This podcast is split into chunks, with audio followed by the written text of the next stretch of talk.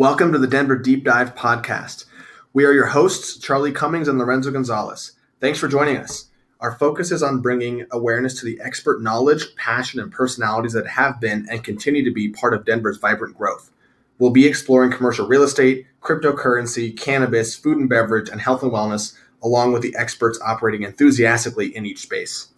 Every episode will showcase the individuals impacting these arenas, what they see as industry participants, and what new insights you can take away for yourself and your current ventures. We know we aren't the only shamelessly curious people out there, so if you love learning for its own sake, you're in the right place. Follow us on social media, wherever you consume your podcast.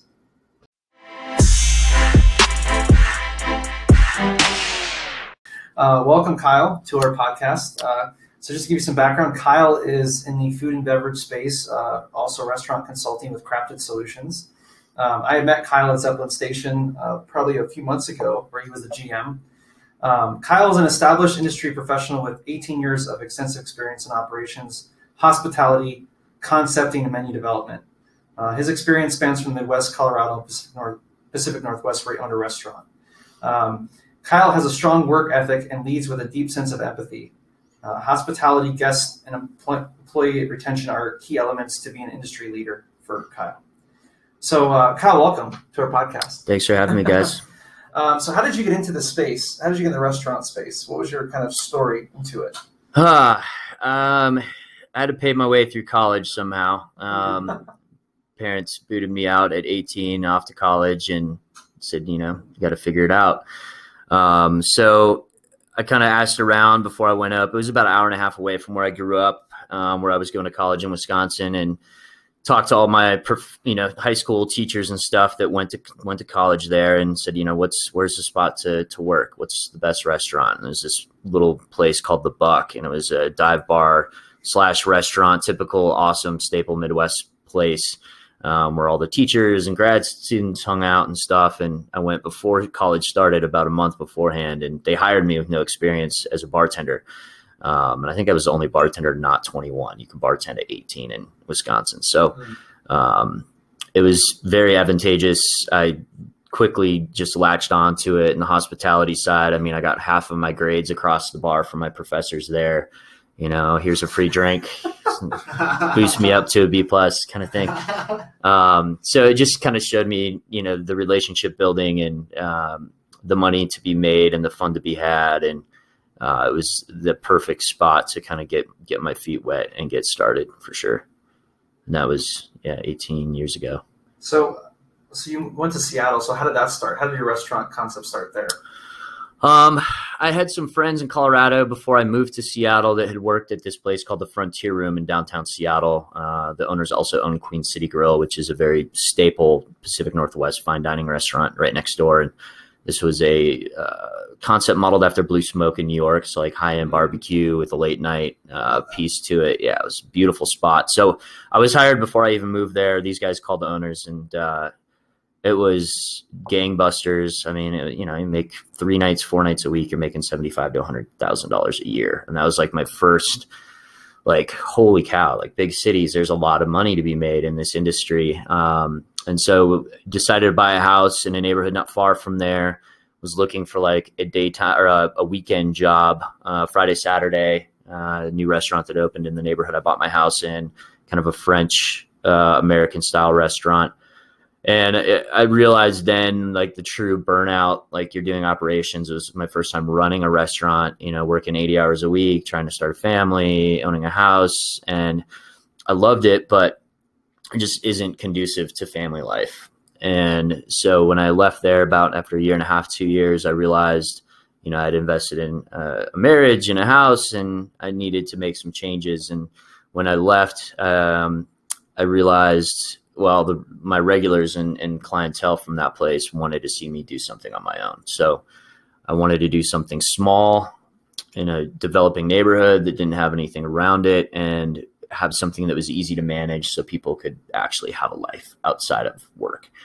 And so I've had that restaurant. It's called Local. It's in a residential neighborhood in West Seattle for eight years now and uh, most of the employees have met their significant other, others there, have gotten married, have started families, and uh, the retention of my staff up until the spring has been 90% of my staff have stayed over the eight years and Wow. been able to have these families and not just work all the time. So that was like the the root of that restaurant and family and, and community. And uh, it, it proved to work. And it's great to see these people start families and actually be able to be productive uh, humans in society and not just workhorses and burnt out alcoholics, you know? So, yeah, it's been fun. That seems to be the issue, though, in the industry. How do you retain how do you retain employees in this? It's, it's a really tough, tough industry to stay. It is, um, especially now more than ever because there's so many restaurants opening. So you know, people jump ship all the time because grass is always greener on the other side, right? And the industry is so up and down. You have a couple slow weeks, and then they're like, "Oh shit, I'm not making enough money. I got to go somewhere else."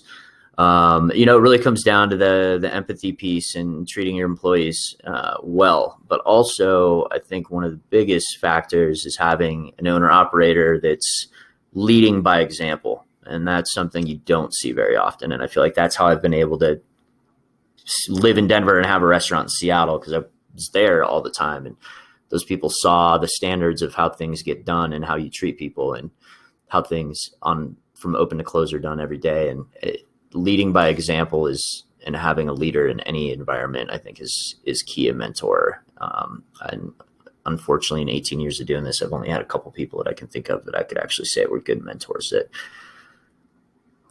put me in the right direction So, how would you say those mentors have given back? You know, besides just giving you advice on, hey, you know, these are some things, but how would you say a true mentor in the restaurant uh, industry would be valuable to somebody getting into it? Let's. yeah um, willing to coach willing to teach being patient um, i'm at metal art kitchen now which is one of my favorite restaurants in the city and josh is the one of the owners and the head chef there. And uh, when i first started helping him out i was on the expo line you know expediting food and listening in with chef and it's a small kitchen. It's four people back there on a friday shoulder to shoulder and you know there's 20 tickets in the window in a full restaurant. He's like calmly coaching the other three you know chefs back there. And to see him calmness and just collectiveness. And he's like that every day through prep teaching these guys. And you know they, they work with a lot of ex-cons and like getting people on their feet and like giving them the skills to actually have a career.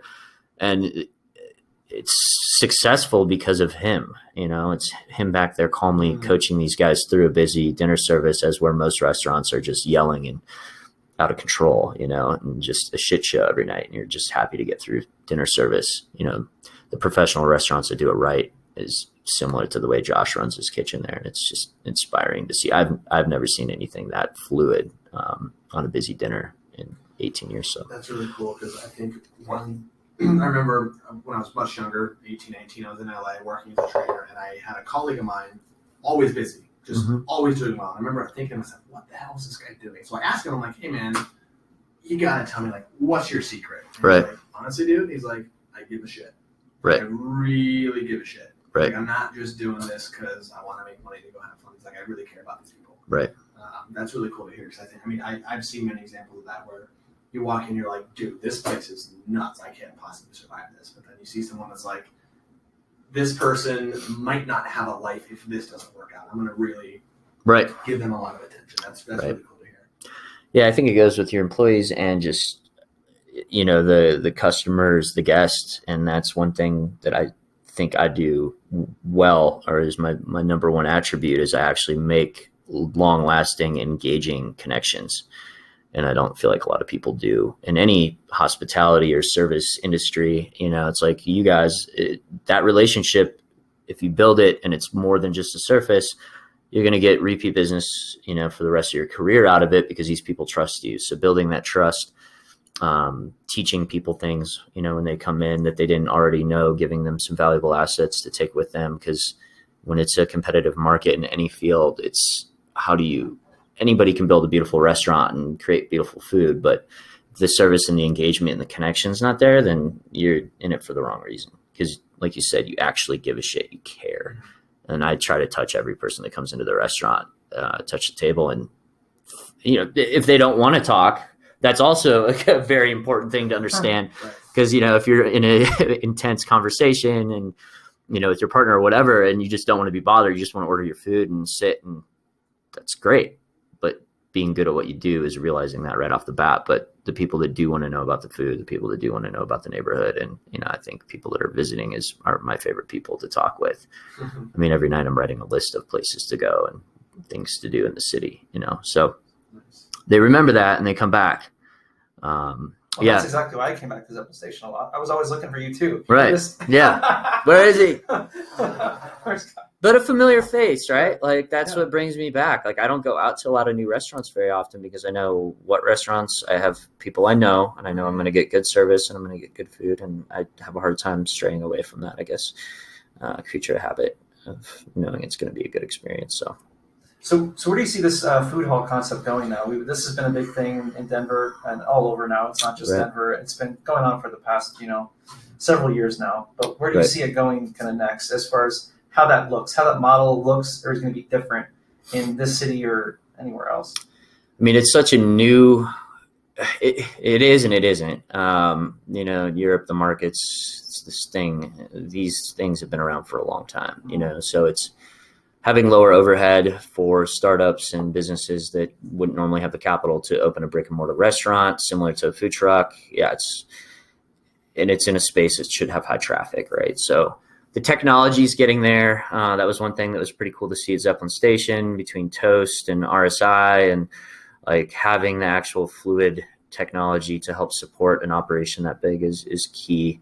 Um, you know, it makes sense in high densely populated neighborhoods with offices and such because people want options. You know, you're going out with 10 office employees and not everybody wants pizza. So having options and everybody can pay on their own, you don't have to split tickets. Like it's quick, it's efficient, you know, fast casual, but with an elevated uh, food piece to it.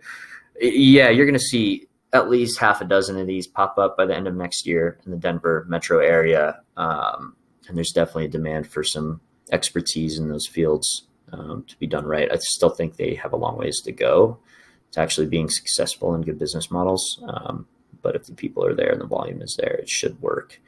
Um, Do you think it's really a good test market to see if, hey, if this works here, now we can do our own brick and mortar. Now it makes sense. Do you think, or, or some are really just like, we just want to be in the food hall concept. We don't really actually want to take it to another level. a lot of it's it's either or it's either they have a brick and mortar and they don't necessarily want to open a full brick and mortar second restaurant but they want to have market presence in a different neighborhood then it makes sense you know you're talking you know it's $50000 compared to half a million to $2 million Right. you know from a brick and mortar to doing a food truck or you know a food stall somewhere so yeah i think it's advantageous for the operators um, if it's the right space you know um, but yeah, it's it's really cool. The Zeppelin Station concept was great with the commissary kitchen and seeing the sense of community because the food stalls are all separate, but they're all interconnected. So you know, one restaurant's getting their butt kicked, and a chef from the other restaurant will come and help out, and it it did build a sense of community that I have not seen before.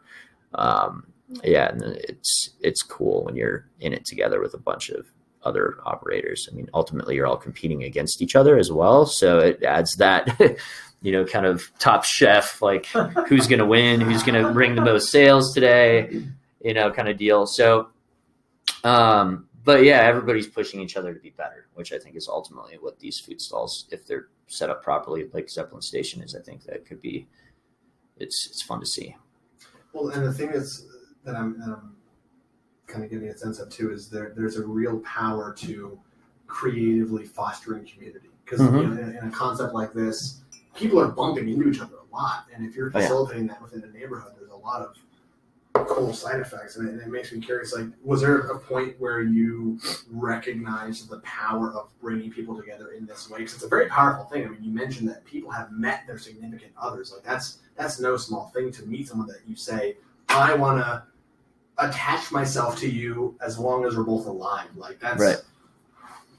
Yeah, it's something on multiple levels. I mean, you see it in cities. I saw it in Seattle, the sense of community, and you know that was something that Denver didn't have and is starting to get. Is these microclimate neighborhoods are getting identities. You know, it's mm-hmm. not just a, sub- suburb. Like you go down to Old Town Arvada, all the restaurant people know each other. They know all the regulars. It's a sense of community. If you run out of something at your restaurant, you know, you can walk down the street and get it from your neighbor, you know, and it's that same concept of having all the food stalls within one roof.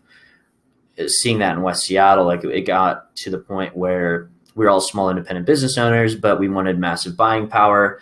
So we did an underground restaurant coalition with like eight restaurant owners, some of which were James Beard Award winning people and we met once a month. We were able to pull all the sales data from all the restaurants and keep it blind. So we pulled all the data from all of our restaurants together into each category on a P&L, you know, linen and dry cleaning and cable and like whatever it was, all of our variable costs.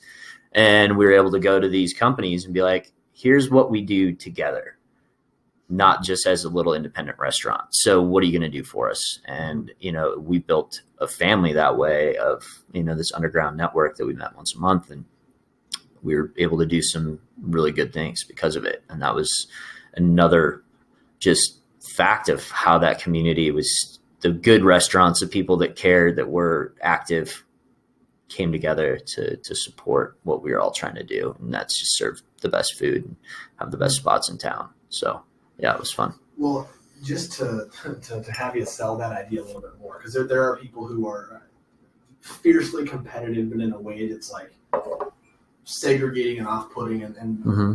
it's a very different thesis to think of how do i bring my quote unquote competitors together versus let me distance myself from them what would you say to someone who, who, who like doesn't see the value of that i mean they're putting themselves on an island so i mean you isolate yourself you're only as strong as that you know so right.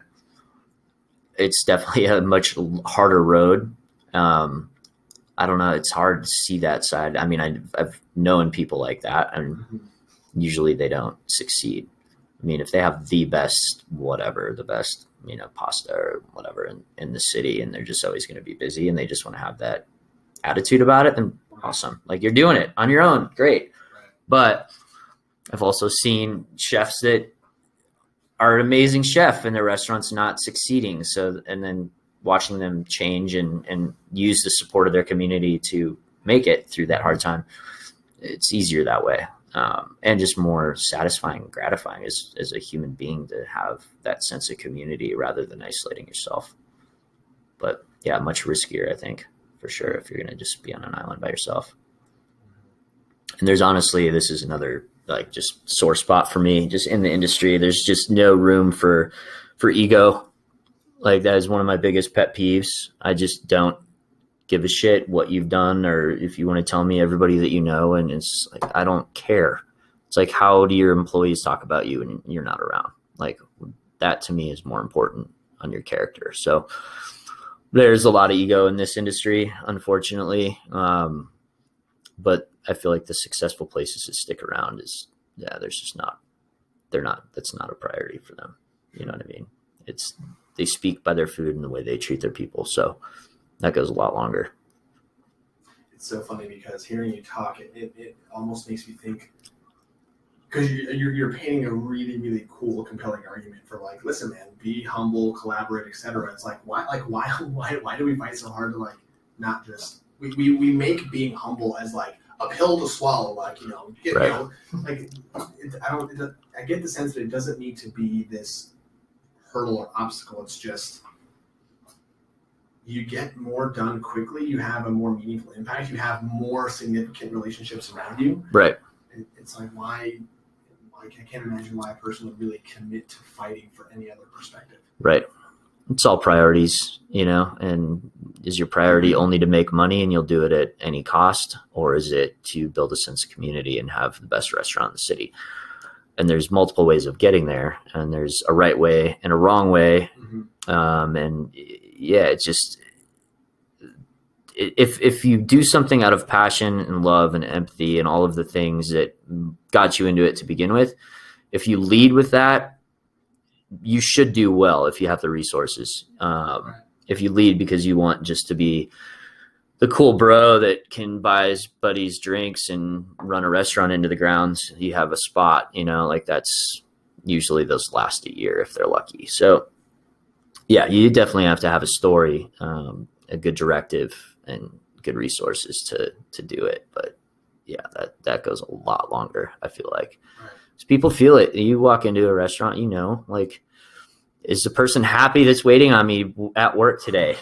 Or are they miserable? Like you know these are all things that good leadership can see and coach through and really set the presence. And uh, without that it's just you know you do see it in some bigger cities. And i'm starting to see it a little bit in denver. I'm not going to actually make the statement that it is that way in denver yet but like i just couldn't believe it in seattle. It's like just lack of service lack of it was the mentality and it was the first time I had seen it coming from the Midwest. It just you just don't have bad service. Like people are just happy and caring and and living in a city, you know, where it rains seven months out of the year and people a lot of people are just pissed off and antisocial. it's like the mentality of, oh yeah, you're gonna wait for that drink because you can. And I'm gonna make three, four hundred bucks tonight no matter how I treat you. So I don't really care. And so there was a lot of room for good service. Um, and I think why I enjoyed it so much because people enjoyed it and it came back. You know, I'd have a full section of regulars almost every Thursday, Friday night uh, at the place in downtown Seattle. And so then it's not work to me anymore. Like I'm hanging out with my friends. Like these are people. Like this is awesome. Like, um, but it's, it, yeah, it, I don't like that aspect of feeling that they don't want to be there you know, I might. But it is a people's business, and maybe some people that get into restaurants maybe aren't yeah. as people oriented. Right. You know, and that's a, whether you're on the front end or the back end. I right. Mean, you have to well, you have to deal with personalities. And it's a slippery slope because yeah, like there's a certain I think perceived anonymity that we feel in a big city. Like if you're in a small town in the Midwest, like you you're gonna see everyone that's mm-hmm. there. So like if you're mm-hmm. an asshole, if you're you're rude or you're complacent, like they're gonna you're gonna see that person tomorrow possibly. Yeah. If it's a big city, it's easy to justify like, well the money's good, not to see this person again. Like, but then that starts. I mean, mm-hmm. it doesn't end there. Like you start right. to justify, like ah, they'll be fine. Like I'll make my three or four hundred dollars a night, whether or not right. this guy likes me. Right. Um, and you might never struggle, but it's like, why wouldn't you find a way to, right, you know, outperform a little bit? Yeah, and I do feel like Denver is on. You know, it is. Uh, I get better service more than I do bad service, which is good. So you know, Denver is not, in my eyes, a big city it's trying to and it's getting there. There's a lot of things that need to catch up to it, but overall, I think the restaurant scene is definitely being pushed uh, from a culinary standpoint, from a service standpoint. Um, it's really hard to find good people right now because there are so many restaurants. So it's it's going to be interesting to see where it goes. But I think it's in, it's on the right path, and there's been a lot of people that have moved here as established restaurateurs and people pushing the scene. Um, you know, uh, the whole root down linger ophelia's group has really kind of set the bar in denver. Um, they treat their employees well they have creative concepts it's coaching and teaching throughout that whole entire time of getting people that are fresh in the industry and giving them the skills. Like you get hired if you go apply if you work two years at root down as a chef or you know line cook. Like you're going to get hired because they know that you had the skills and they put the time into you Granted, the money's probably it's it's not a glamorous job working in a kitchen or you know whatnot, but it's a gratifying job. You know, emotionally and learning these skill sets. It's an art form, and that restaurant group has done a really good job on pushing that envelope for Denver. I think the big one. I think, yeah. That's cool. So, what advice would you have for somebody that is coming into this this market right now? They want to open up a restaurant. Just kind of your your overall uh, it's don't forget about the details. Um, I just did an interview with a construction company. It does a lot of the bars and restaurants in Denver, and you know the the back end of opening a restaurant is a whole other conversation as far as budgeting and what to spend money on, what not to spend money on. I mean, the functionality of a restaurant is very important. You know, every seat is you know potentially ten to fifty thousand dollars. You know, so maximize seating flow, that kind of stuff is super important, but if you are opening a restaurant, have a story, like not just it's a restaurant we're opening, like have an actual heartfelt story behind it and why it is what it is, whether it ties into the name or the cuisine or your family history, what it evokes emotion. And, um, you know, I got to spend some time with, uh, Massimo Bottura, the number one chef in the world, he was doing a, a food seminar with Rick Bayless and Alon Shaya for the slow food thing. And dude, it's a, awesome. And like, you know, and it's that man will, if you like listening to him on you know top or uh, chef's table or you know anything that he's on or any videos that he's involved with you'll realize this man leads with passion and that's that's why he's the number one chef in the world I love that you said that because if there's one thing that I've walked away with in interactions with people that are genuinely passionate about the restaurant industry, these people, it's the epitome of love of what you're doing. Yeah. Um, and even if you're not like a food person or you don't work in a restaurant, if you're someone that appreciates passion, it's hard not to be like, damn, this guy like loves his life. right Like, I appreciate that. people gravitate towards that too like your staff will i mean you will be successful if that is what you lead with i mean he was eating some of the gelato from gelato boy and like tearing up because it brought back memories of his childhood like this man cares you know and he cares about his community and gives back to his community and Alon Shaya is the same way. He was flying down immigrants that were working at uh, Comal, the, the food incubator and taxi. He's flying these uh, immigrants down to New Orleans and training them and like giving them some extra skill sets. Like he has no ego and he has passion, just like uh, Massimo. And uh, that's if we get people like that in our city in this industry, it will continue to push it in the right direction. But yeah, have passion, have a story. Don't do it for the wrong reason. There's enough cook, cookie cutter uh, pizza wing and pubs around, but that doesn't mean those concepts can't be good with passion and a story. Well, and I think that speaks to, and I don't know how true this is. It's just you know, what I observe in my environment. So I could be way off base, but it, it seems like we're moving in this direction where people are, are, are craving more substance and meaning. We don't want to just go eat food. Right. It's like let's just go have dinner. It's like, well, but like, where are we going to go and why are we going to go there? Right. We're looking for meaning. We're looking for experience. We're looking for a sense of aliveness. And if you're someone who, you know, you have a job that isn't like bleeding with passion. You go to a restaurant where you can sense that everyone is that way. Like, Right. It's kind of nice. Yeah, it's you know we all work a lot. We all live in this you know kind of rat race of a society, and going to a restaurant should really change your whole day. You know, just being a hospitality, empathetic, driven person is you get out of that. You sit down. You shouldn't have to worry about anything. You know, and it's a whole experience. It's you're on stage, you're putting on a play, you're serving this amazing mm-hmm. food that has a story, explaining the, the details to it that's what you want and that's honestly what will separate you from the competition and that's what will keep those places in business and, and successful and make meaningful impacts you know from start to finish that's what makes me the most happy is having two people you know let's say a couple come in and just know that they had a bad day or a person comes in by themselves and is having a bad day and they leave with a smile and they know you by first name i mean it's you build regulars fast when you make those engagements and change their day that's what you should be providing to people. So Right. And to that point, like, there are people who, like, they're terrified by going out. They're terrified by new interactions, new places. And so if, Right. you can create, like, a haven of comfort in your building, Right. I mean, that you, you have no idea how much you just help that person, like, feel a little bit more comfortable in their own skin, like, Right. going out in public to your place. yeah, and dining solo, like my restaurant Seattle, it's small and intimate, no TVs. It provokes, you know, interaction with people sitting next to you. And it, you know, we got rated one of the top best spots to dine as a single.